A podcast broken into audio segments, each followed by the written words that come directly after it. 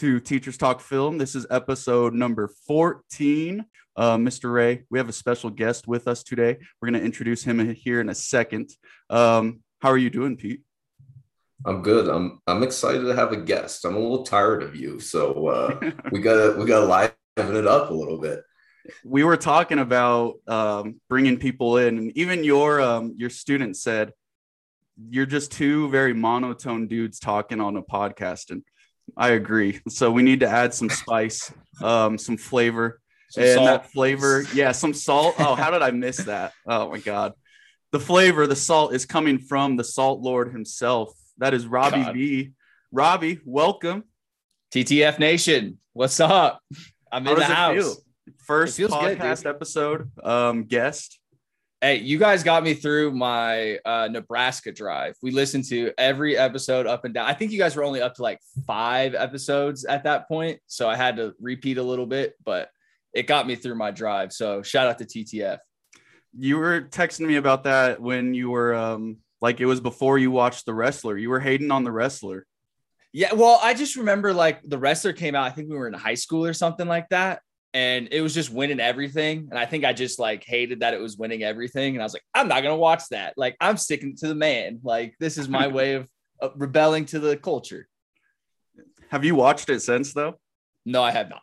Oh my god, you got to watch it. Dude, I've been I've been too into T- TV series lately. Like that's all I've been watching lately. Like no film, honestly. What have you been watching? Uh, have you guys watched The Boys on Amazon Prime? I haven't. boys. You that watched show is awesome. That sh- like I saw that season three was coming out, and I was like, my friends always talk about it, and I was just like, ah, let's give it a try. And it is probably like turning into like one of my favorite shows. Like it's awesome. It's just like exactly what I think superheroes would be like if it was like real life. It's awesome. You'd love it, Mitch. It, it's like the best superhero property out right now, probably. Like I it's- agree. It's just awesome. That or Invincible. Invincible like really surprised me too. Yeah. There's a new season of Invincible coming out, right? Relatively soon. I hope so because that show was awesome. I need to start the boys. Um, I it's had kind a- of more on the vulgar side, right? Oh yeah, like yeah, like It I don't know if it's Shelby's type of speed, you know, like Shelby's huge into Stranger Things, actually. so is Sydney. Sydney loves Stranger Things. So she actually went back to watch seasons one through three after we watched season four. Dude, Shelby did that twice. and I don't get it because like she doesn't like horror movies or anything like that. I think it's the character development with the kids. yeah, Like, yeah, I don't know. There's something for everybody. Have you watched season four fully?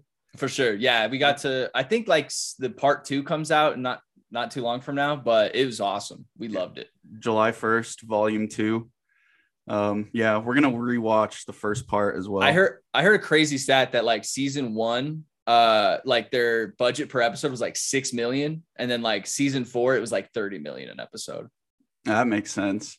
Yeah, Dude, the scene where it's um Max Wait, escaping wait, Vecna. wait, wait, wait, wait. yeah. I was gonna say this is spoilers. Like, like, I am I am halfway through episode six at the moment. So Dog, that's Okay. honestly your fault at this point. well, I, I think what he's about to say is from like episode four. I think. Okay, I think so too. I just want to make sure like Yeah. I've made it this far, no spoilers. That's what like we whenever we now. talk film on our podcast, it's always with a big spoiler warning type of thing. That's why when Mitch was going into, it, I was like, "Oh, we don't do that here." Like, all right, I'm like just hop in there. No, we're spoiler filled. That X-ray, that's your fault, bro. It's been out a while. Um, you need to watch it. And then Obi Wan, Rob, what are your thoughts on the first three episodes? Can I be real with you? Yeah, I don't think it's as good as everybody says it is. I think it's this rose tinted glasses thing that everybody just loves Obi Wan and has been wanting this for 20 something years. So I think it's that we're finally getting just something about it. We just think it's the greatest thing ever. Like, I think, uh, a spoiler here, if you haven't seen episode one, I guess. The, the scene where Leia is running away from those aliens might be like one of the most, not even like just not like because with Star Wars and those kind of sci-fi movies, you need to like let go of your like realness for a second. Like, okay, like we're in space, we can go Right. light speed and stuff like that. But that made me like like I have to dis like life. Like I'm not an eight year old is not running away from an adult in any kind of world or universe. That's what like really made me mad about the show. But like I just it's not that I don't like it. It's just that I think people are overhyping it because it's finally we're getting some sort of Obi Wan, uh, and like I think like him already kind of meeting somebody in the third episode was kind of like not. I don't know. I felt like it should have been longer to that, but it's okay. Like I don't hate it, but I look forward to it on Wednesdays. Yeah, I like how they're not like an hour and a half long. Like they're quick and dirty, and like you just get what you need, and then you're out. Yeah. yeah. It's definitely fan service though. Like I, I don't need it at all yeah, as a Star Wars fan, but it's just it's cool to see.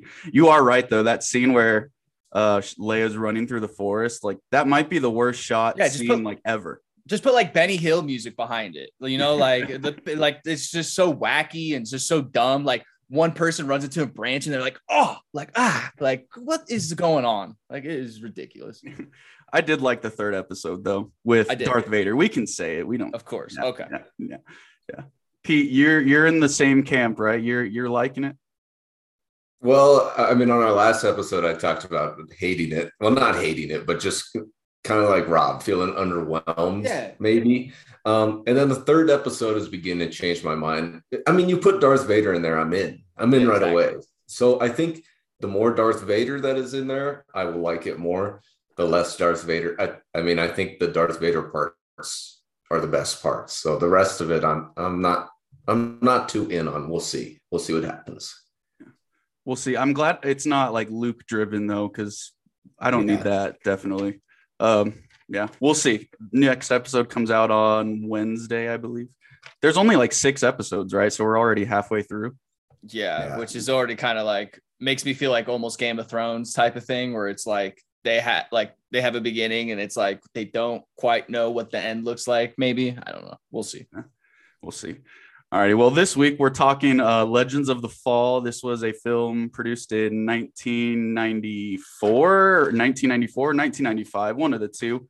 Um, we were just born uh, fresh into the world and we're introduced to brad pitt and his luscious long hair. Um, we're going to talk about that here in a second um, we like to do drafts at the beginning uh, of our episodes. And so last week we did a mustache draft. Say that five times fast. Um, best mustaches of all time. Today, this week, we're going to talk about the coolest dudes that you've ever seen on horseback. You can throw anybody on a horse, right? Like LeBron James, but it's not going to look right. So there's something that comes into looking cool on horseback. Um, and so I had you guys look at picking five of the coolest fictional characters on horseback. Um, can be from any property whatsoever. Um, yeah. Uh, so um, I actually had Sydney uh, make a list as well, but oh, hers is more so the hottest of okay. Uh, the list. so I felt like having a um, her a, a, woman's kind of opinion on this would also help because I took your list as the top five hottest. That's so mine's off of attractiveness too. So that's sus, but uh, that's how I did it. Or you want to start us off? We'll go Rob, Pete, and then I'll go.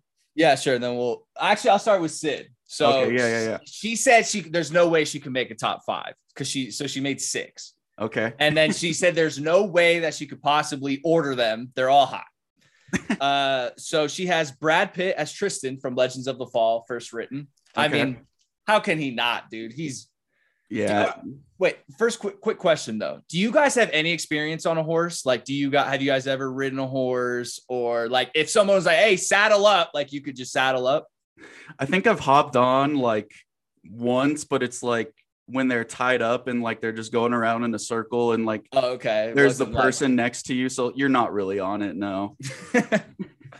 I uh i grew up on a farm and have maybe been on a horse like less than five times. So okay that's, that's more than me. I had a i have a i have a horror story on a horse. Uh so i'll make a, a tldr i was like seven or eight and we were in estes park for god knows what reason. And we were went horseback riding for god knows what reason um, because like my family, me and Mitch's family, how many times, Mitch, did we do outdoorsy things as a family? we went snowboarding like three times. That's it. And that's like not even outdoorsy. We're staying no. in a super nice, like that's like as outdoorsy as it got for us. So why we were horseback riding when I was this young, I have no idea. So I got like this horse from like from Satan himself, dude. So like we were like first of all, I don't like horses. They pee and poop everywhere. They're they're really big and they scare me. So we get to this part on the ravine where, where there's like it's just me on the horse. Like everybody's like horseback riding and it's like kind of just walking on a trail type of thing. And then we get to this ravine and every other horse is just walking and it's like up to like their little ankle hoof, I guess. And so all of the sudden, my horse is like, nope, I'm not going in that water. Nope. And then like the horse trainer's like trying to like drag it. And my horse just suddenly just starts skipping and jumping across the water. And I'm like eight years old getting whiplash like that. And then after that, I got off the horse and just walked the whole trail. Like I was like, I'm not doing this anymore. So that was my last time and only time I'll ever be on a horse. Yeah, you didn't have the control, bro. You gotta, you have to dominate that horse. And yeah, let oh, them know dude, you're in charge. Yeah, that horse dominated me. Okay, so back to Sydney's list: Brad Pitt, Tristan, Legends of the Fall. I'm sure he's on all of ours potentially. Um, and then we have Henry Cavill for The Witcher. Mm, good uh, choice. Um, and then Viggo Mortensen uh, for uh, Strider, Lord of the Rings.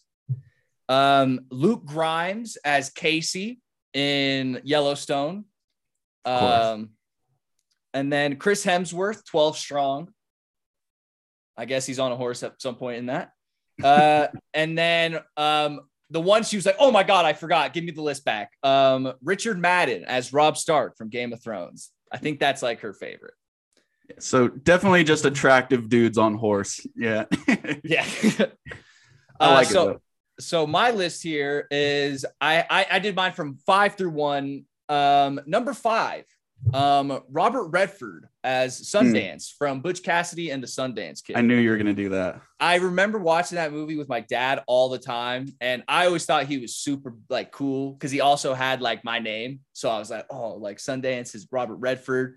I like that guy, and he's That's also hard. like such a sick shot in that movie.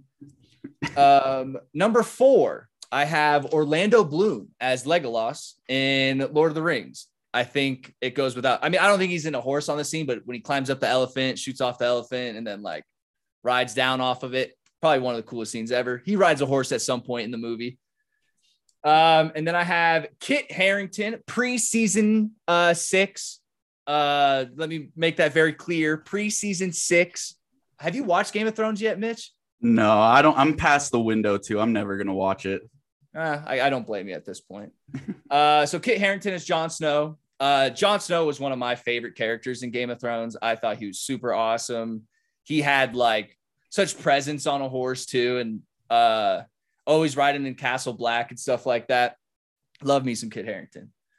Uh, number two, uh, I also have Henry Cavill for The Witcher. Uh, the Witcher is such an awesome show, uh, and he's so cool and like he's got to be like the buffest dude I've ever seen on a horse too.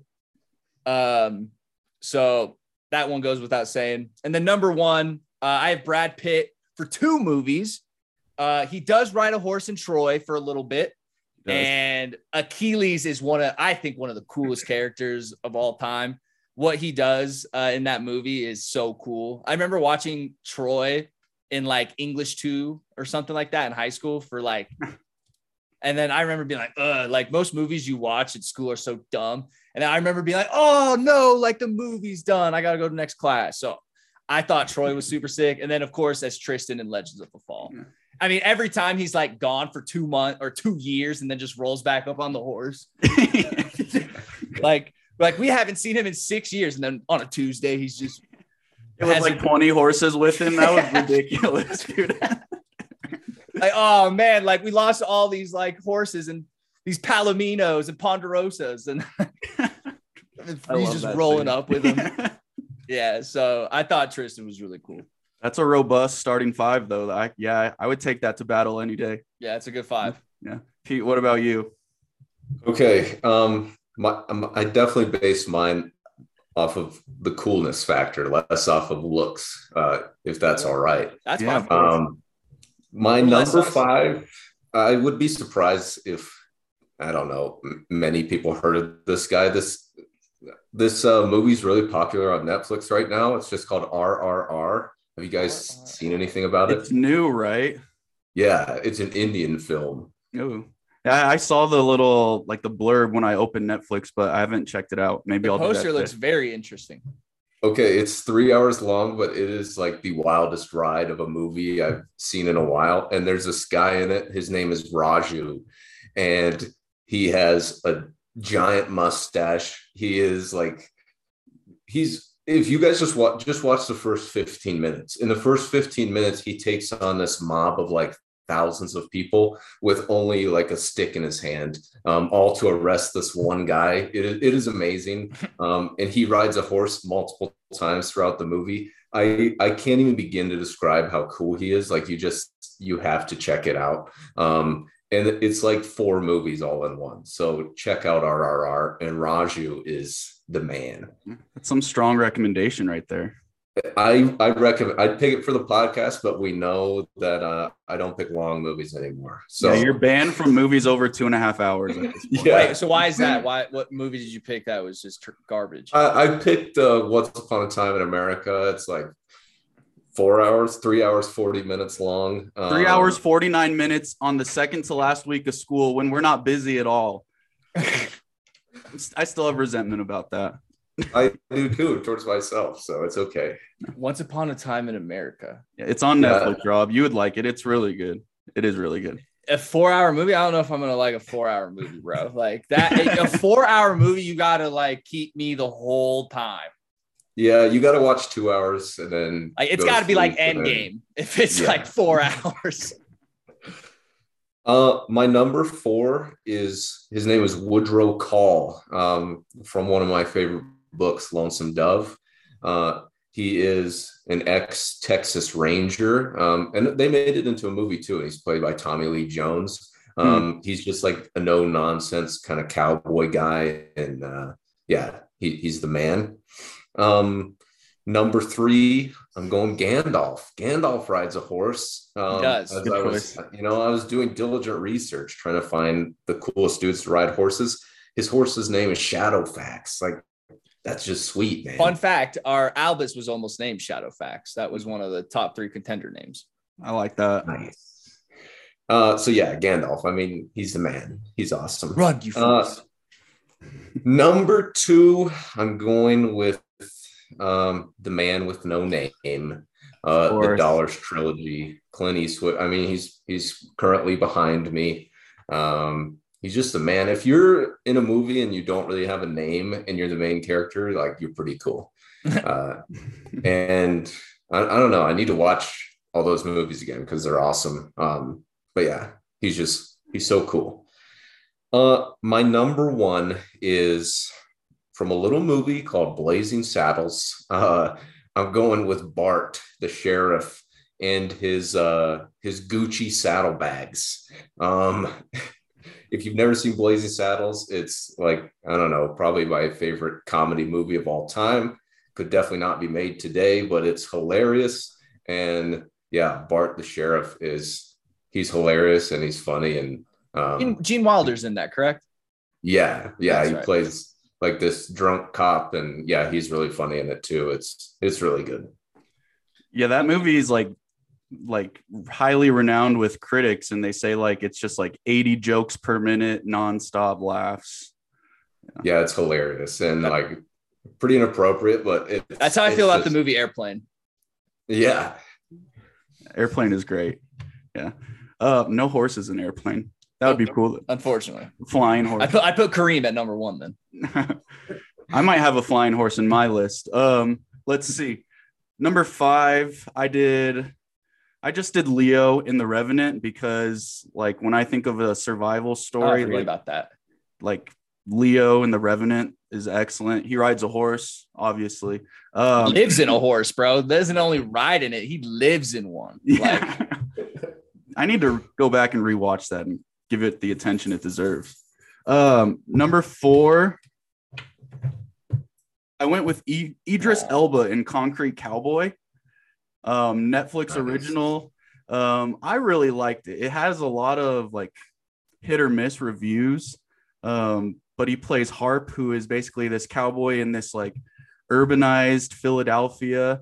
Um, he wears like the cowboy hat like crooked to the side like if ti was a cowboy he would wear his cowboy hat like idris elba in concrete cowboy um, and i mean you throw idris elba on anything he's gonna look pretty cool um, it's cool because those guys are based on real people too yeah. like that's a real community and i also think anytime you put a horse on like asphalt they, they automatically become cooler i didn't know that it was a true story until like the end when they said it in the little closing yeah. titles.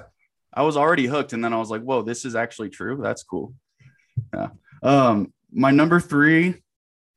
I don't know if you guys are going to accept this or not because it's kind of pushing the boundary. Um, Pegasus from Hercules. So are you saying like you like this horse more so, or like the guy who rides the horse? So is this a little bit of both? This is this is yeah, this is like my unicorn pick because it is a little bit of both. Um, I think Pegasus is obviously sick because he can fly, um, but I really like the companionship that he has with Hercules. That's the thing that draws me to Pegasus. They're like um, brothers. They like joke with each other and like mess with each other, type of thing. Right. Exactly. Yeah. So that's my number three. Number two, Zorro with the mask. I mean, Ooh. he's got to be in someone's top five, right? He's the man. Um, unconventional, but super, super cool. I think that's then, one of my movie sins is I haven't seen that movie. Oh, really? Yeah, I think that's one of those movie sins that I have. Antonio and, Banderas. Only uh, Spy Kids is the only thing I remember him from. I like Spy Kids more. I'll say that my number one is not a movie actually, um, but it is a character, Arthur Morgan. Arthur. Nice. Yeah, Red Dead. Um, because like that's the last like true game on console that I've like really just let take over my life. Um, yeah, I just love him. He's always riding on the horse. I love how he says, um, you're all right, boy, to his horse every time. Um, and you get to control him. You get to make sure that he looks awesome on horseback. Um, Arthur Morgan, Red Dead, easy pick. I never, I got to like, I got like 40 hours into Red Dead, and then I was just over the whole, hey, Arthur, go get me some things at the city. Hey, Arthur, go do this. Like, I'm sick of this. Like, let me just go be art. But like, you can go do that, but to progress the story, like I was just like, I'm over this. Yeah, I see. I was all about it. And Pete, I, you beat it too, right? Like you played it all the way through. Oh yeah, yeah, for sure. Um, and then yeah, I I started like the online stuff and played maybe ten minutes and was just not into it. And but yeah, the the story is awesome. We were really looking forward to the whole online Red Dead Redemption thing as content creators because we thought that was going to be so sick, like car- cowboy RP, and then it came out and was just terrible. And like three years later, it is still just awful. Isn't yeah. that how all- GTA is too? No, GTA at this point, I mean, dude, G- do you realize how long GTA has been out? I was a freshman in college and I bought it for the Xbox 360. They have since released it for the PS or the Xbox One, the newest Xbox series, whatever it is, the PS4, PS5, the Wii, Switch. You know, it like has literally had like 10 different iterations and they still keep coming up with like new DLCs for the game. But like the GTA RP is pretty cool though. That is like the one thing that is kind of cool about it. Rockstar will do literally everything besides make a new GTA. yeah, pretty much. Yeah.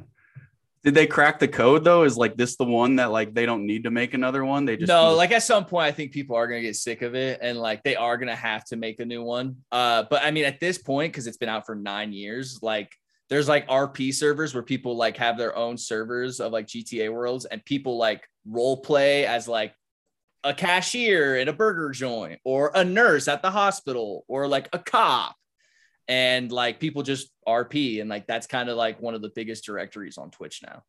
Interesting. Huh. Yeah. You ever give GTA Online a try, Pete?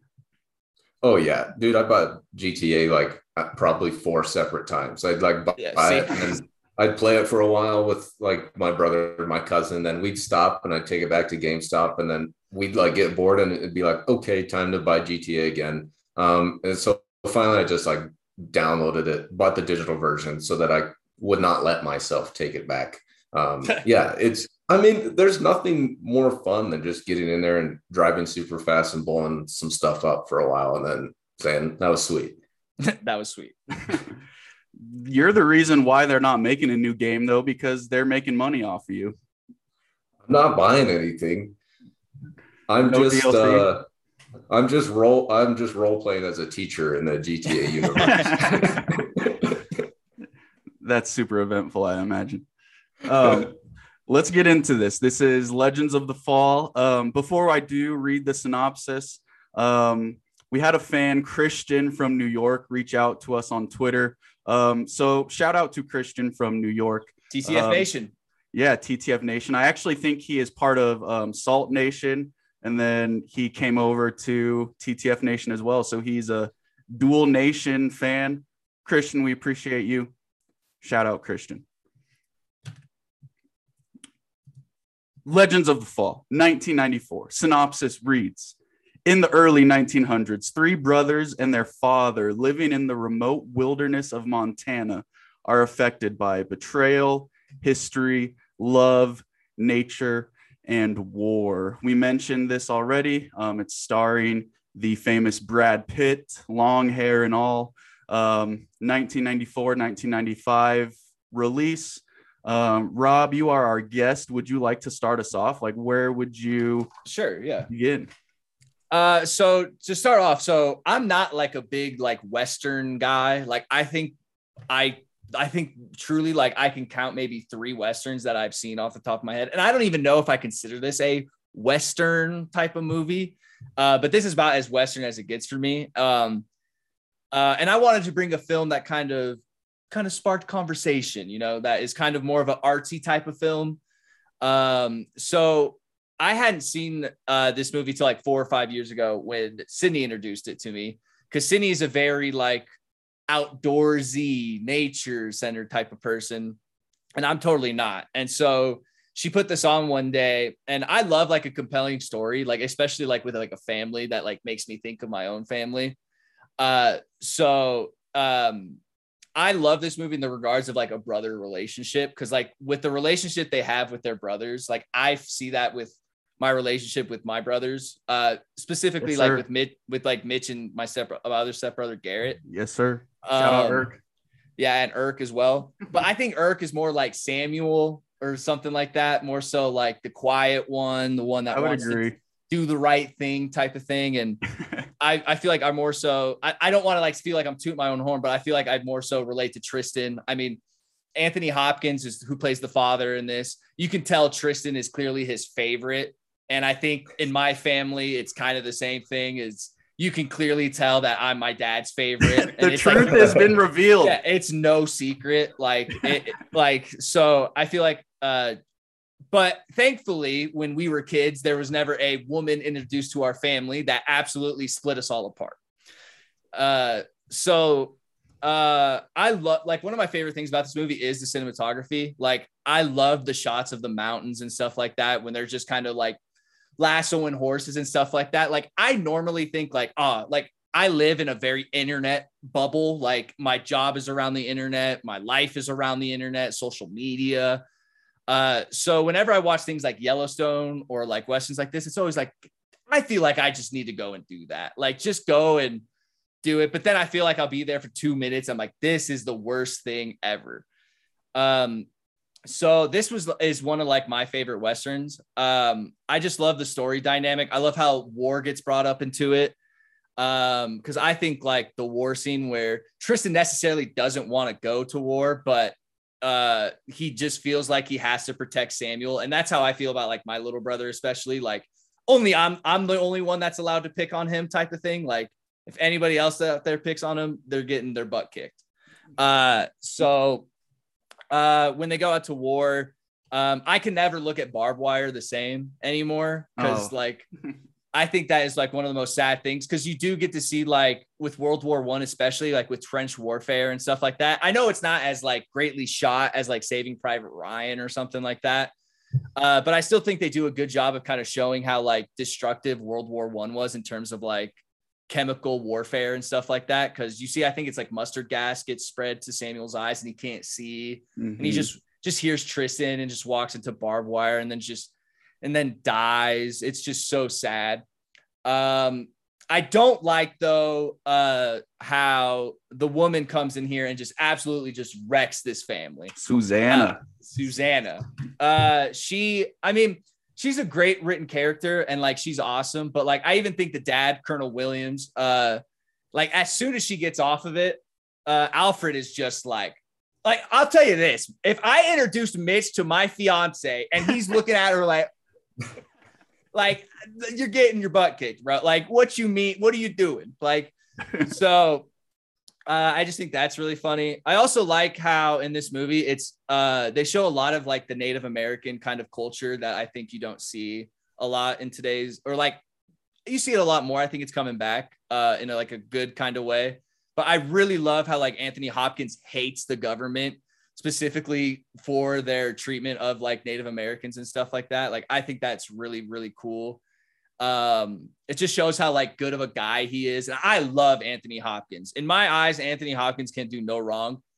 Uh he is like i still think one of like the greatest actors like ever. So when i heard when Cindy told me like yeah anthony hopkins is in this i was like oh like i'll watch it. Like there's nothing anthony hopkins is in that's bad. I'm sure there is. Um um i also kind of like the whole bear thing. Like i love how that kind of comes to like a full circle type of thing with tristan's character that like at the start he's just this wild child and like wants to kill a bear but just happens to just get like its claw but nearly die. Like what a crazy kid man. Like that grizzly bear is huge. Like i don't know what i would do if i ever saw one of those things. I love that. Yeah I, that was one of the things that stood out to me. Like at the beginning he um he stabs the bear's paw and like he gets part of its claw or whatever. Um and so like in that sense he has like a quote unquote victory with the bear. And like the english teacher in me is like looking at the bear as like a symbol of like this wild life that he is pursuing. And then um at the end that that scene i'm laughing but that scene where he just gets mauled by the bear yeah. like i chuckled a little bit. Like it's intense but oh, he, like, sure. It just comes out of nowhere yeah the wildlife just takes him. Um so like what he loved most ultimately is what killed him.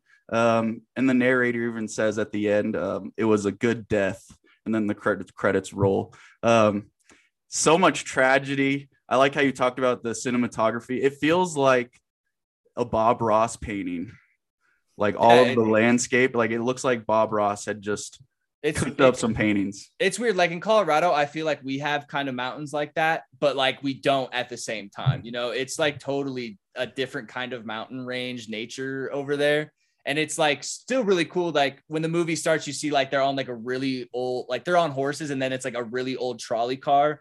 And as the years go by, you start to see like the, the police show up in the on in like a decent looking car. You see like the industrialization of America slowly start coming up with like the city and I think it's really cool that like it also like shows you that like like and I think it, this is where I relate to my brothers is like we all we we're all in like different way parts of our lives now. Like Mitch is like 400 miles away from me. My stepbrother Garrett's 2000. You know, Eric's in Arizona right now. And it's kind of like that. It's all the brothers kind of find their own kind of like path. And even though it like slowly branches them apart, like Mitch could be rolling up in Fort Collins on a horse, and I'd be like Mitch, and I'd be like just as happy as they are to see Tristan as uh, I'd see Mitch. So like that's another part that I really like is that like no matter what, you still have that brotherly connection, and especially like at the end when they're basically there to like, hey, we're gonna kill you, Tristan, because you like killed one of like my brothers type of thing, and this is where like I really like that Colonel Williams hates the government because he blames the government for kill- killing Isabel Two because they are like they just like shoot like a Tommy gun and then they all are like what I really hate about it too is Brad Pitt does or Tristan does what anybody would do and attacks the person who like kills his wife. And then later on Alfred's the one that tells him you got to plead guilty. Like you got to like you're the one that's in trouble. Like the cops not in trouble. And I think you see that a lot today in that you know it's more so the one who reacts and and and does the necessarily bad thing in retaliation. Um, So I thought that was really cool. And then I love how like the grave sites just kind of grow and like Samuel's grave is there first and then I think it's Isabel Two. And then you just see it at the end of the movie. It's like everybody's in there and it's like the whole family. And it's really interesting that Tristan is actually the one that like lives on the longest, I thought. Uh, and I thought that was kind of interesting too, that like the wild child and the one that is always going off and doing his own thing is the one that like genuinely like lives the longest. I thought that was cool. And then when Alfred sticks up, like puts like everything away, like and kills whoever that guy is, and basically puts his whole like Congress job at risk and all that kind of stuff, literally just to protect his little brother. And I think that's what any of us would do in that situation. And I thought that was really cool that like Alfred at that point is like, it would be an honor if I would raise your kids for you, type of thing. That was cool. Yeah, because up until that point, um, like I wasn't too big on Alfred's character. He does have the redemptive arc at the end when he is behind his family and then he kills off the congressman people, or the government, whatever. Um, Pete, you have a brother as well. Um, you have a sister too. You make throw her in this situation. Um, out of you three, are you the Tristan? Are you the Alfred? Are you the Samuel? What What is your thinking there? That's a great question, and I mean, I think that that's probably what we all thought about as we watched this movie. And if you have siblings, like that's what you thought about. And I definitely think like my sister's nine years younger than me, so when they were saying it's at the very beginning of the movie, like they do anything to protect them, like that's I feel like that's probably how my brother and I are about her. Mm-hmm. Um, and then as far as like I don't know, there's the probably my favorite favorite quote of the movie is when Alfred says like I followed all the rules and you followed none of them and like look at how our lives have turned out.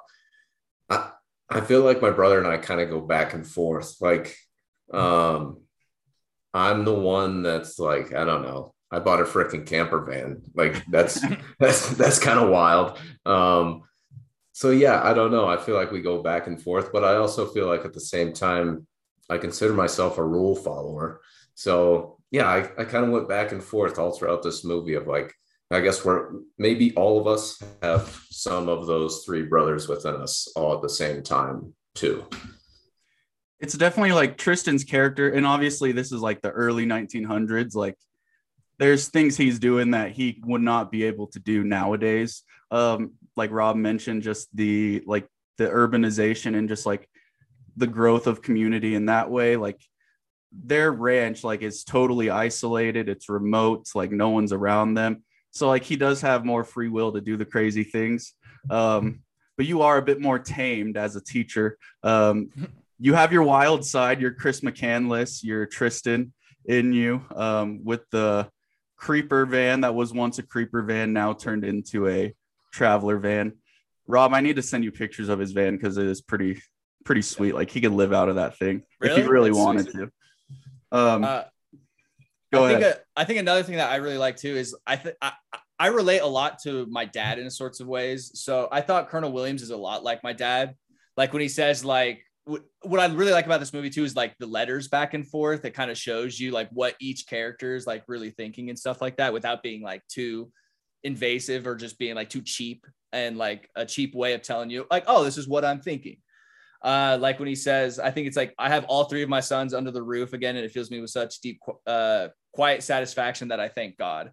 And I think that's almost how like every parent kind of feels. Like, I think when our fam or like our parents have just two of us in the house, I feel like they feel like that.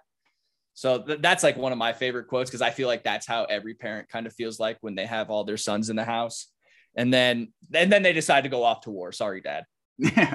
Yeah. And then in that same vein, like um it's the father writing to his once wife, Isabel. Um, once Susanna comes into the house too, he says, quote, a cultivated woman is in the house again. Um, Susanna's character, and this is probably a good thing, the way she's written, like I like and I appreciate her, but at the same time, I can't stand her.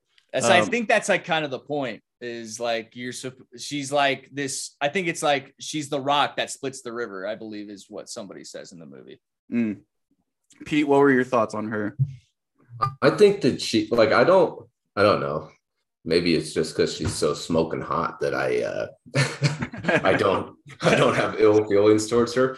I think that she does a great job just as a character showing that you can't control people. Um, and I feel like that's really what the movie boils down to is all these guys are going through like these different stages in their life. And I think she is too. Um, but she tries to like yeah fit into these guys paths and then at the same time tries to change them um and like yeah kind of make them bend to her will uh and it's just not possible and i think that her character shows that. You you can't control you can't control a lot of the things that she tries to control including like who you who you love. She tries to control that and she can't. I think she goes through like a lot of trauma as well, though, because like she gets a fiance, he dies in war, and then but like before he dies, like she almost hooks up with one of his brothers and like falls in love with one of his brothers, but then one of her other brothers is in love with her, and she doesn't really love him, so she settles for him, and then she ends up like killing herself because she feels so bad about wanting Isabel to be dead and wanting and wishing that like Isabel's kids were her kids, type of thing uh, so she's just also like a very flawed character uh, too. It might relate back to like the period in which it's taking place too, because like obviously I can't say from experience, but like it wasn't like more so like they were like trying to find suitors rather than like true love in a marriage. And like so when she feels like her age getting older and like she realizes like she wants to have kids and all these things like she has to speed up the process. And so she does settle for alfred. Um, she mentions like when she's talking to tristan um, when he comes back um, that she wishes that she was the mother to his children. Um, and so i think that is kind of why she offs herself at the end too because she realizes the love lost that she could have had um, which makes me question how the story would have been different had Samuel stayed alive. Like, and I'll, I'll say this too. I feel, and maybe you guys feel differently.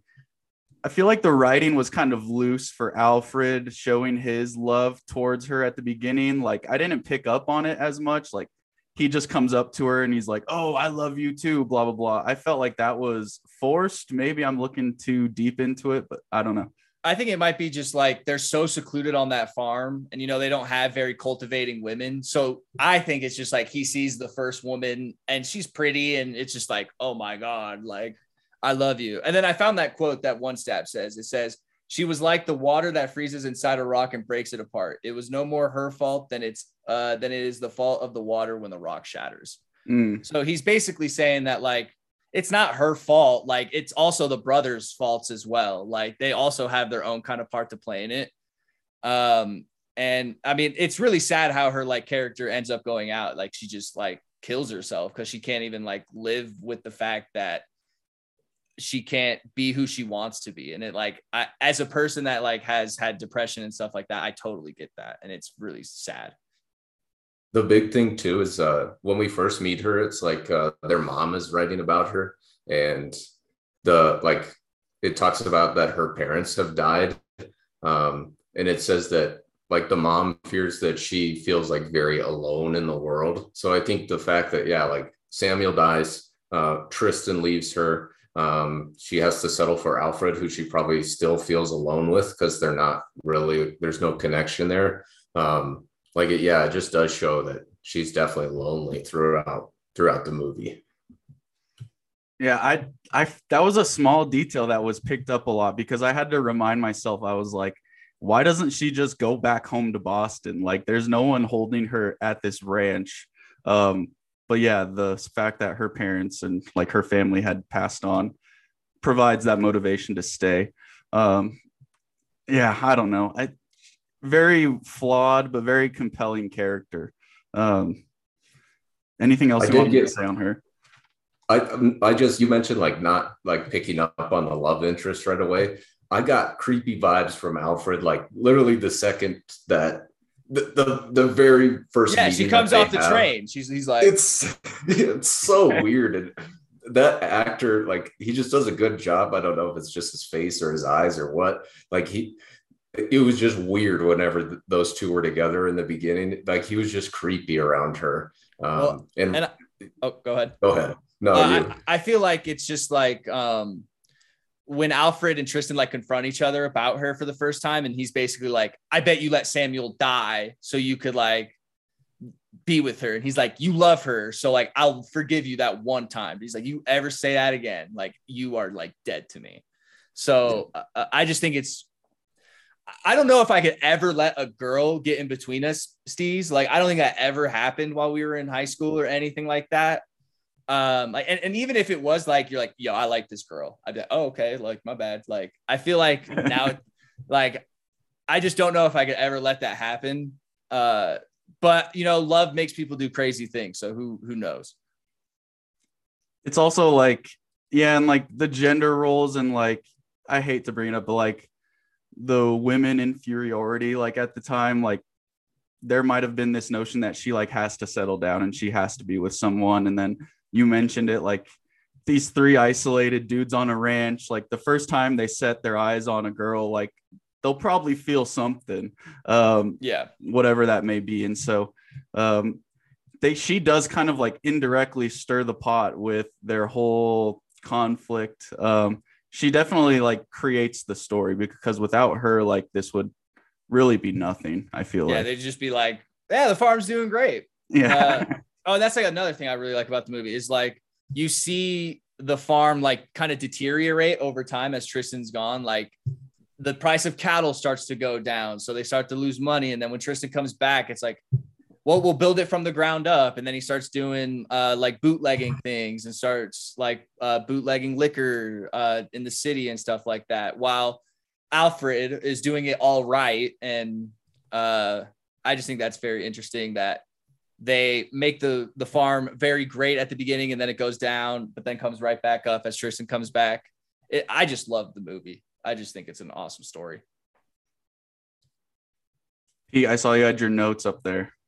I was just looking through um, one scene. I feel like we got to talk about is I I don't dare mention it, but I have to. I got slight Godfather vibes from um, the like killing montage when they're killing the like cops and they're killing the mm-hmm. uh, um, like because we have it's like the beginnings of the mob and we see like the influence of the mob and it like controls Alfred as the congressman and all this stuff.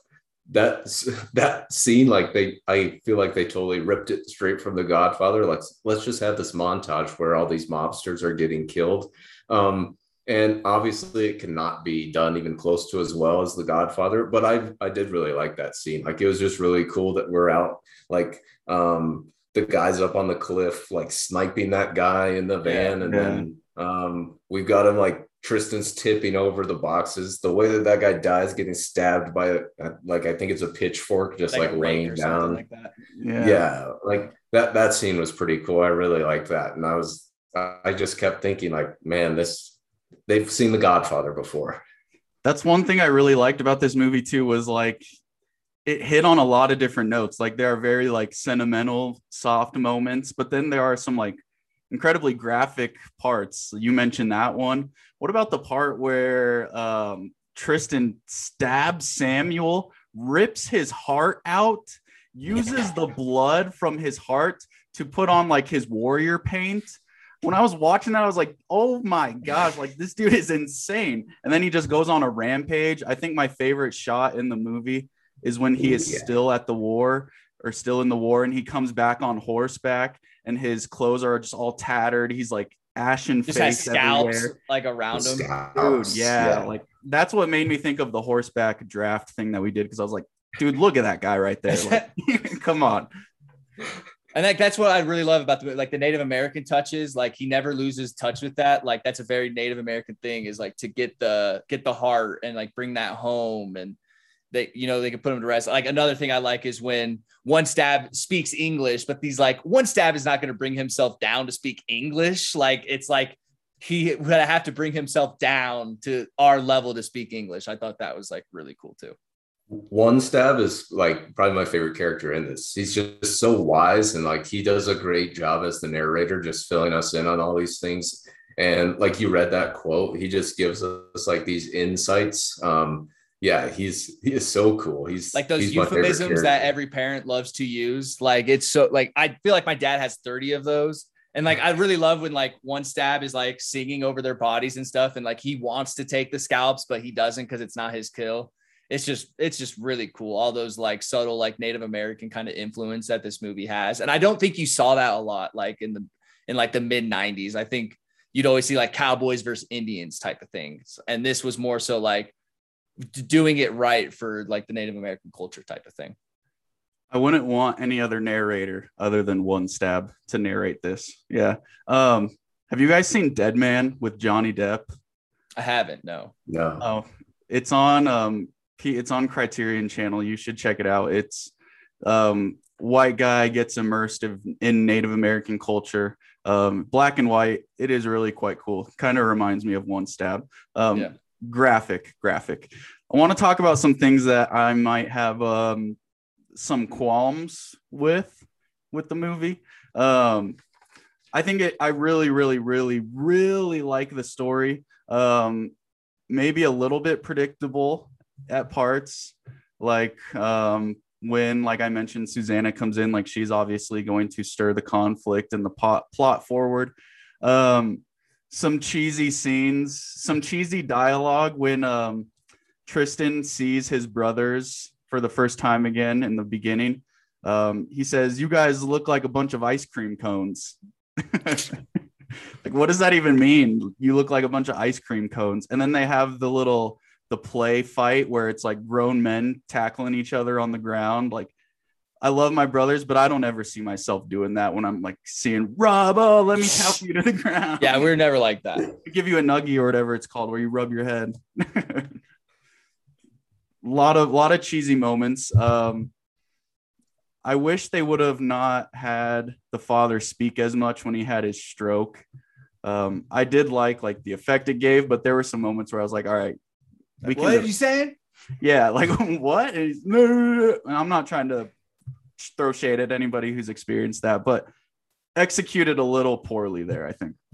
Uh, I, I, like how um, uh, the colonel uses the gun that Tristan gave him uh, on the trip to to protect Tristan. That was cool. That was really cool. Yeah, he like engraved it to him. Mm-hmm. Pete, you pick up on corny things a lot. Um, what what was corny for you here? I just I, wrote down on my on my sheet. This is a dad movie. Like this is this is an ultimate. I can't wait till I have a kid so that I appreciate this movie more. Um, because I, I, just feel like it's everything that um, any dad would like. Like my dad has mentioned this. I don't know if he mentioned the like book itself to me or the movie, um, just about liking it. Um, so yeah, I feel like dad movies are just inherently have some like corniness to them. Um, but I thought this one did a pretty good job, like shying away from it. Um, I guess maybe my big I don't want to call this corny, um, but I really didn't like that Alfred uh, like saved the day at the end. Um, Rob, you mentioned you liked that, but I don't know. I just felt like the whole movie it had been like at the beginning it was like, yeah, I'm gonna protect my brothers, but then literally the rest of the movie it's like I hate you and I can't stand you and you stink and we're so different that this can't work. And then I knew when like the shot came in, I was like, that's Alfred, and they like literally just had this fight. So I thought that that turnaround happened pretty quickly. um, so I don't. That was that was my biggest thing with the ending. Was just like, ah, ah one stab should have shot him. Um, I don't know. I just didn't cool. feel like that worked for me. You are a fan of like um, the morally flawed characters who never really seek redemption. Get that redemption, too. yeah, yeah, yeah. I, I, I I feel like I've mentioned that on the last few episodes. Like, yeah, I just like when guys are mad um, and they just stay mad. Like, I feel like that's how life works. I don't know. Yeah. I don't know. I, I think it worked for this movie. I liked the end where Alfred does kind of save the day. Um, I mean, how could you not though? Like when you see you're right. looking at your brother and like your father and like they're getting accused and potentially gonna die. Like, how could you not step in? Yeah, and what I really like about it too is like it's not more so he's doing it for Tristan. I think more so he wants to prove to his dad that he still like loves the family type of thing. And it's more so not so much a redemption for him and Tristan. It's more so like a redemption for him and his like father that like his father can finally like, you know, like accept him since he became like in Congress. Cause what I really love is like when he like comes in is like, dad, like they want me to be in Congress. And he's like, all right, like, what do you guys want with my son? Basically. He's like, whoa, man, like, why are you saying that? He's like, you haven't like thought about that at all? Like that they just want to like use you and all that kind of stuff. Like that's what the government is, man. Like yeah. he, go, ahead. ahead at the end, well, you just touched on it. Like, there's after he shoots him, like um, Alf- Alfred shoots the government people. Um, the colonel goes up to him and he's like, ah, and he gives him a big old cheesy hug, and it's the zoom in on his face. Like, they have their rekindling moment. So yeah, I agree. We uh, we've we've talked about like sequels and spinoff multiple times on this podcast. Like I think the Sandlot episode we talked about our good boy Bertram and the like weird 60s movie we could make.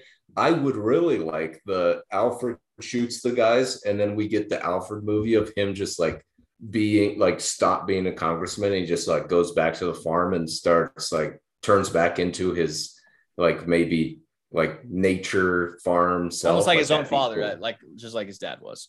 Exactly. Yeah. So I don't know. I just I maybe I needed some more. That would be cool and like use Tristan's kids as like the upcoming generation and like he's exactly like his dad. I think they named yeah. him Samuel actually. Yeah. So like Samuel would be like Tristan exactly. That would be cool. Did you guys yeah. see Susanna committing suicide coming at all, or were you surprised by that? I was surprised by it. I I yeah, I was surprised uh to an extent. Like I knew like she was clearly never happy like throughout the whole movie. I don't even know if she was happy when she was with Samuel at the beginning. She didn't seem like content, but it was it definitely threw me off a little bit.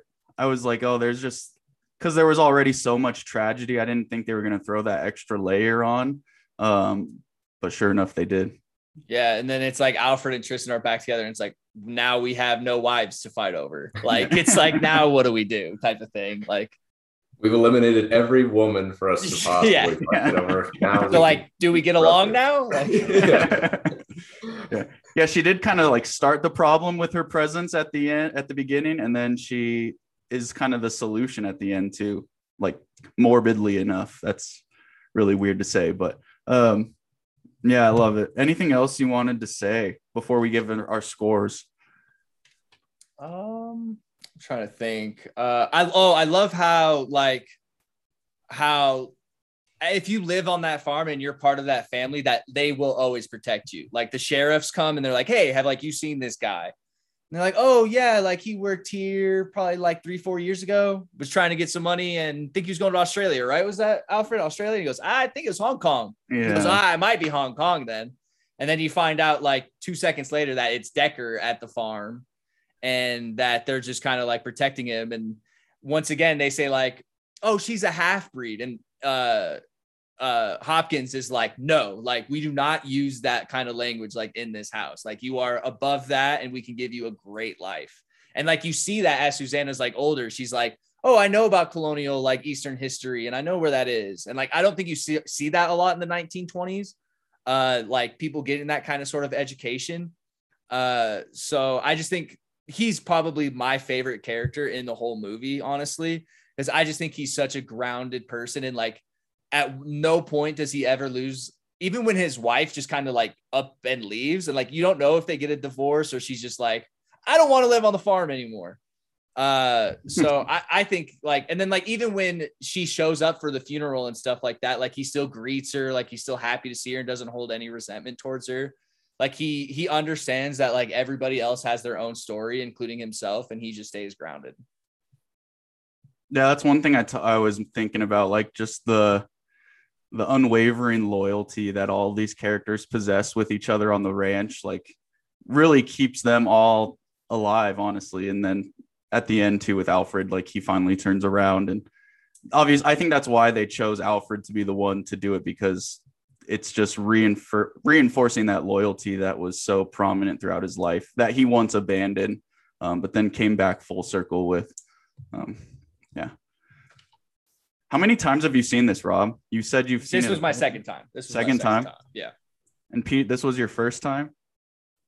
First time, and yeah, I read the book and don't remember anything from it. Like I, re- I was watching the movie and I was like, I have no recollection of reading this at oh, all. so you you couldn't be like, oh, that's not in the book, or like the book did it better, type of thing. I don't remember reading it. I just remember not enjoying the book all that much, but I like the movie. I think more than the book. I, I don't really read books, so I uh, I uh, I I didn't even know there was a book about it. Book. Yeah, that's what I call that's what I call books because I don't, I don't read books, man. like the last book I read was like for fun, like legit, like for fun was in sixth grade. That was like the last book I read. For you fun. were big in um to City of Ember. I That- remember that's that. the book. That's like the last book I read. That was like for fun, like that. Like I genuinely enjoyed. Like every other book was like because my English teacher made me read a book. We've I don't know. We assign good books. I feel like like, Like, there's some okay, of give mice and men connections you- here. Okay, Mice and Men is okay. Like that was the one I could kind of get to because there was a movie at the end. because there was a movie because you knew there was a movie coming Yeah.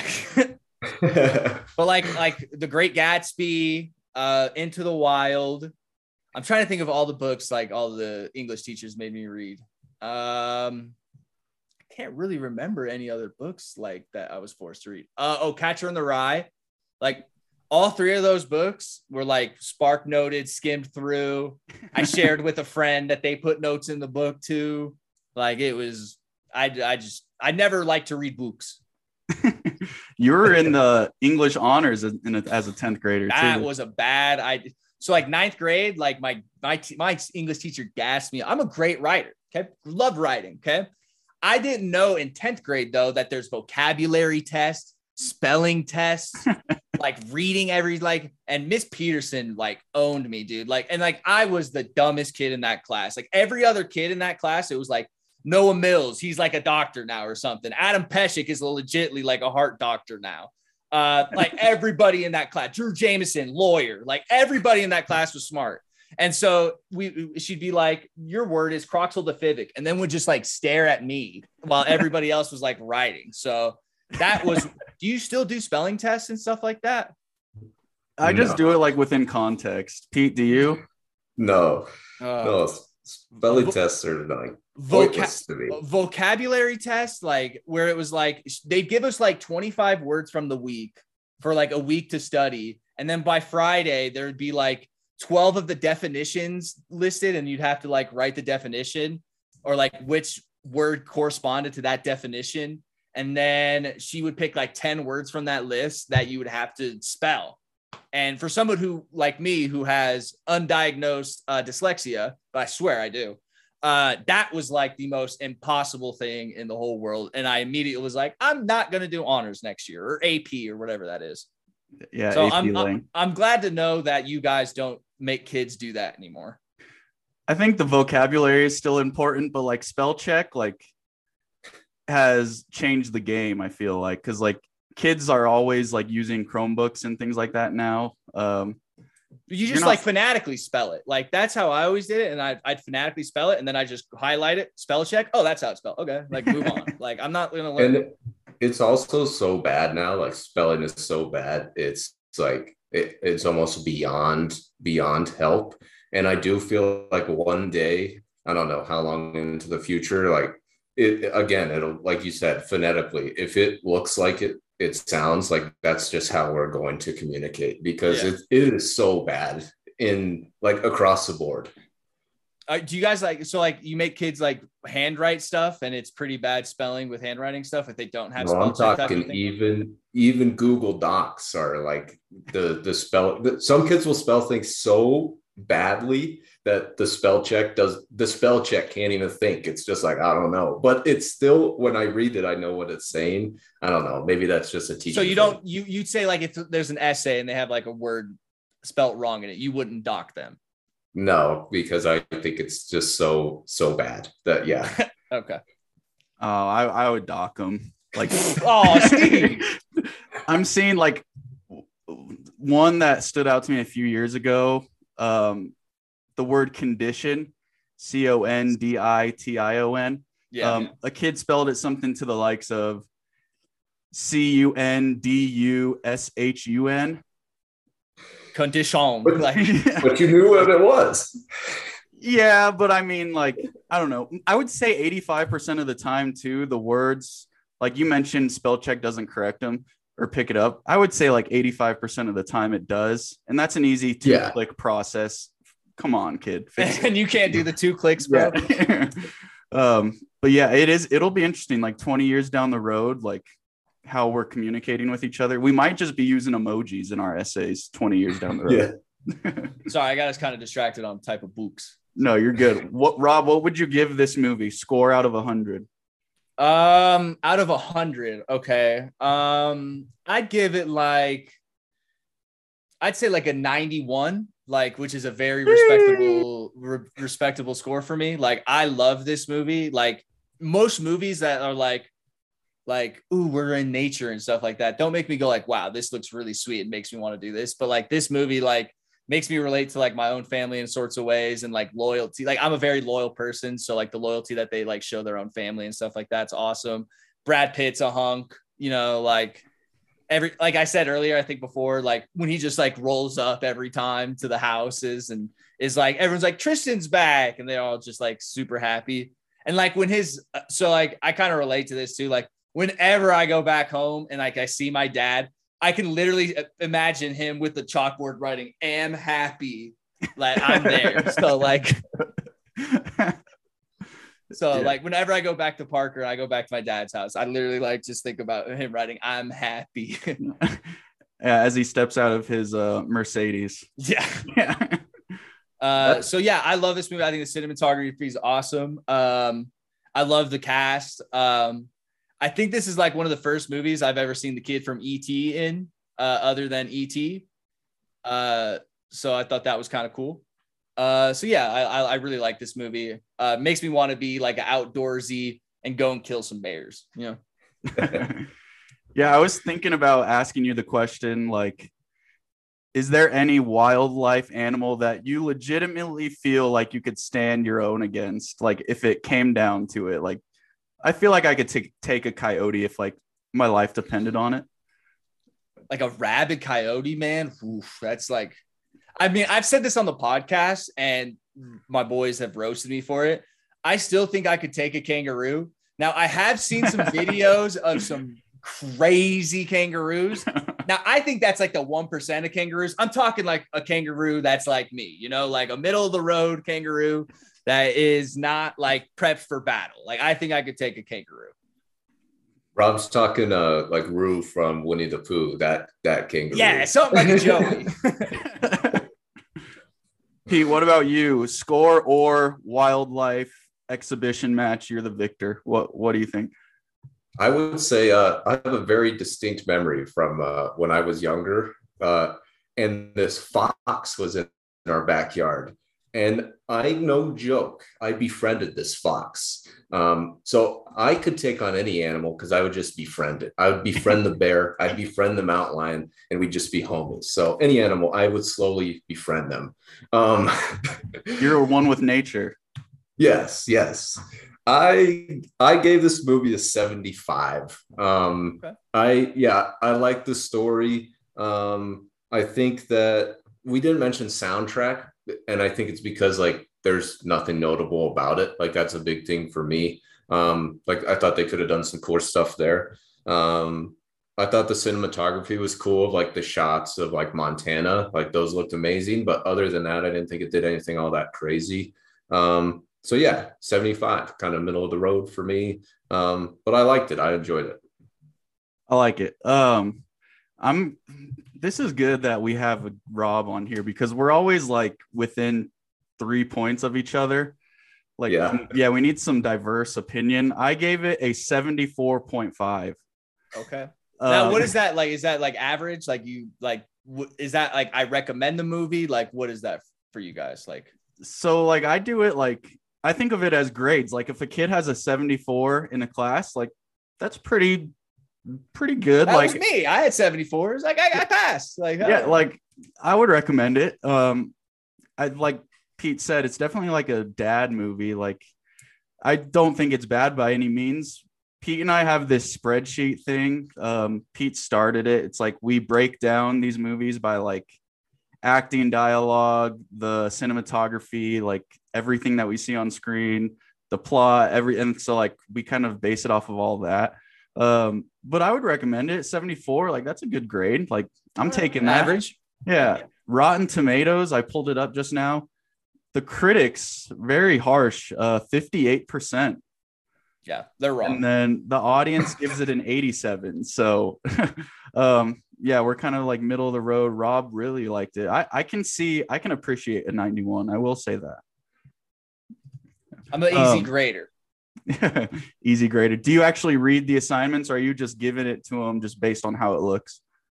Based on how it looks. like it's like, well, I mean, like you know, you got Anthony Hopkins in it. You know, Anthony Hopkins hands me an essay. You know, I'm going to skim over that essay because Anthony Hopkins has given me 10 essays before and they're really good. So, like, why do I need to waste my time? You're like, ah, yeah, 90. Like, I'm sure you guys have students like that that like are like trying to get 4.0s and 4.1s and they turn in their essay and you're, and you read like the first thesis and then you're like, oh, you're good, yo. Like, come on. no, I never do that, dude. I, I, I never do that.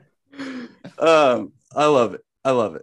We're gonna get into our closure. Um, Rob, I'm gonna put you on the spot. Every time we do these episodes, we have a closing connection, and so we try to relate our film of the week to an aspect of our job. Um, so I'll start. Me and Pete will start, and then you'll finish out our closure. Um, basically, how can you connect anything from this movie to the life of Rhabby V. Salt okay, Lord. I got it. Um, you want to start us off? Sure. Yeah, uh, you should tell you should tell the people who don't know. Yeah, Rob, so what, what he is. So what he does. so I'm I'm a content creator. Uh, I'm on YouTube, Twitch. Like I have my own Twitch stream for God six years now. And where can we uh, find you? Uh, Twitch.tv slash Rhabby V, uh, R H A B B Y underscore V. Uh, so um the way i could relate this to this to the movie when she gets there she's like oh my god like it's beautiful here and he's like yeah just wait till like four months of harsh winter and then like see what you say after that so and that's kind of how i feel about my job is like everybody says like oh my god like you have such a great summer job like it's amazing you just sit down and play video games and it's like yeah, but there are a lot of peaks and valleys. Like sometimes you have a sub count of a thousand, and then one week it's 500, you know, and then you have to go through the cycles of being your own boss type of thing and managing your own farm and all the kind of things that go with that. So it's almost like the seasons that, like, sure, summer's great and it looks like it's awesome, but you don't really know until you're at the very bottom what it's like. Uh, so I would say like that's kind of how it relates. Is people think like content creation and streaming is oh, you just have the most relaxed job ever. And like it's you, you're very chill. And it's like, no, actually, we have to release content like every day to stay relevant on the internet. You know, the internet moves at a million miles per hour. You take a week off the internet, you are a month behind. Um, so you take a week off at the farm during the winter, you're gonna be behind and die. And so it's basically like that. Like if you can't get up during the harsh winters for content creation and all that kind of stuff, then you're not gonna make it. Uh, so that's kind of how I would relate it is just kind of through the what you see during the summers and what the uh, winters there at the farm look like. Yeah, I like that. I think teachers talk film, Pete. We can really relate to that too. Having high numbers one week up to like fifty thousand, and then and then the next week, yeah, we got twenty. well, see, and like that's the other thing is like when you like say that, it's like you have millions of other content creators out there. It's like oh, when we first started our podcast, our podcast got 250,000 views, but now here we are at episode 135 and we have 20,000 viewers. So it's like, you know, someone would still kill for that 20,000. So you still need to like still be grateful for that type of thing. So it's always this like stone that you always have to kind of flip flop between is like staying grateful, but also like, why is this kind of happening type of thing? I feel that we're just, we're waiting for that moment when our, our listeners come running back to us, like Tristan returning with that pack of wild horses. Uh, with 20 other listeners, like yeah. um my my connection would be like just the character of Tristan, um, because he really doesn't uh he does not fit in with like society and he does not fit in with like a normal way of life. Um, and as teachers, we like see those kids all the time. Um, and especially being like an English teacher, like you're teaching kids how to write. Um, so one thing that I always keep probably not even in the back of my mind, in the front of my mind is that um, like kids are every kid is different and a kid sitting in your class of like 30 kids like that's probably for a lot of kids that's not the best thing for them but it's just like the path that most kids take um so i think i'm always like on the lookout for those kids that like don't play by the rules um and that that's okay like you don't have to play by the rules um if you're you're doing your own thing and you're not harming anybody in doing it. So I just think that there's a lot of kids out there that are definitely like Tristan that, yeah, just aren't fitting in and are totally fine with that and just want to do their own thing. I like those kids. Well, I'm gonna I'll piggyback off what you just said. Like, so when um like you like the quote where Alfred's like, I did everything right and you did everything wrong. And like yeah.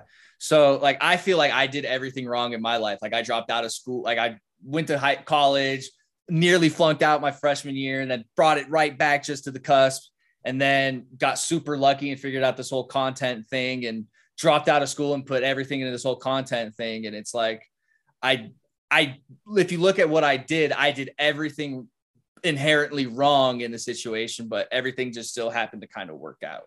And i do think that the probably the biggest takeaway from that is it's not like you can just like do everything wrong and like things will work out for you. You have to like like Tristan worked for like everything that he did and just like you did. And um like I think that's just how everybody is. And if you're not going to like quote unquote play by the rules things probably are going to be like harder for you. But if like that's your route like do it but just commit to it I think oftentimes the people that do that are the ones that like we talk about the most too throughout history like we don't talk about the accountant from Wells Fargo in 1990. Um, but yeah, we talk about Michael Jordan, who was cut from his high school team, taking a risk to train and all that stuff. So there's definitely an immense reward at the end of that if you choose that route. So I love it. I love it. Um, my connection kind of, I have like a one stab of my own um, in my mentor teacher who has turned into one of my really, really good friends. I'm going to be the best man in his wedding in September. Um, but so much wisdom, so much um, information that he had given me when I was a student teacher of his, um, which has really just transcended into like how I go about the practice today. He opened the doors for me to teach AP um, and then potentially the college classes down the road. Um, so yeah, shout out him. Um, I don't know if he would want me to say his name on here. Are AP classes not college classes anymore? They are, but like there's a as a senior at our school, like you can take like the CMU entry level English class. Um, oh. AP Lang, like you can still get the college credit if you pass the exam. I see. Yeah. Um, so yeah, shout out that teacher. Um, Robbie, it's been a pleasure. Do you have anything else you want to say before we uh, peace out of here? No, I appreciate it, TTF Nation. Um, I'll let uh, Salt Nation know um, about the podcast I'm featured on. I appreciate you guys taking the time to watch my movie, even though it was average. You know, we take averages here. I just didn't want like 52. Like, you know, like I just didn't want like I was really nervous. Uh, because like the first movie I think I recommended was A River Runs Through It. And uh-huh. I like that movie. Um, but I I forgot that Legends of the Fall is not a river runs through it because they're kind of the similar movies, kind of. So when I was telling Cindy that I recommended it and I started telling the synopsis of Legends of the Fall, she goes, Robert, that's Legends of the Fall. And I went, oh my God. So I had to text like Mitch right away after that and was like, can I change the movie? I have a guy I, I teach with that um he constantly he does the same thing you did. He gets those two mixed up. Like and it if you like Legends of the Fall, go watch A River Runs Through It because yeah. the, the Brad Pitt character is almost the exact same guy. And it's yeah. That's yeah. why I think I got it confused. That's what I'm saying. Like if you go to Walmart and you know how in the back they have just like the bins of like the five dollar movies. I bet you stick your hand in there, you pull out a disc, there's gonna be a five dollar bundle with both movies on one CD because they are just so similar. You get that package deal. I, um, need, I, need, to listen to your uh, guys' Top Gun episode though. I know you guys did a bonus sode, uh, and I've I missed the bonus sode, so I need to listen to that. What's your Top Gun score? dog. Try like a 90s, like six or like nine. dog. I loved that movie. I was coming out of that movie like I loved that movie. That movie's like a 96. I gave but it like, a 92. I wanted more like so like they hang you with the at the beginning they do the doom and then you think they're going to go into the solo and then it just cuts to like highway to the danger zone. That's the only thing i hated about that movie is i wanted the actual guitar solo from the original and not like the hans zimmer version i guess they made. Uh, i like the hans zimmer score. I, I i just wanted the old just guitar solo. You get it like at some point in the movie for like two seconds. Yeah pete gave it an 85 i think it's a great score. Yeah. Lady Gaga brought me down quite a bit. I'm not a big I'm not a big Gaga fan either. Yeah. Um, next week we are going to be watching Licorice Pizza. Um, this is a relatively new Paul Thomas Anderson movie. Um, I believe X-Ray has seen it. Um, I have not seen it, and it's been on my list ever since it came out. And I just I'm I'm biting the bullet. I want to watch this thing. So um, we're gonna watch it and we'll give our thoughts about it and some other nonsense as well. So until next time, make sure you watch that movie, Licorice Pizza. Robbie, again, thank you. Thanks for having me. Stay up to date on things, do your homework, and peace out. Peace out.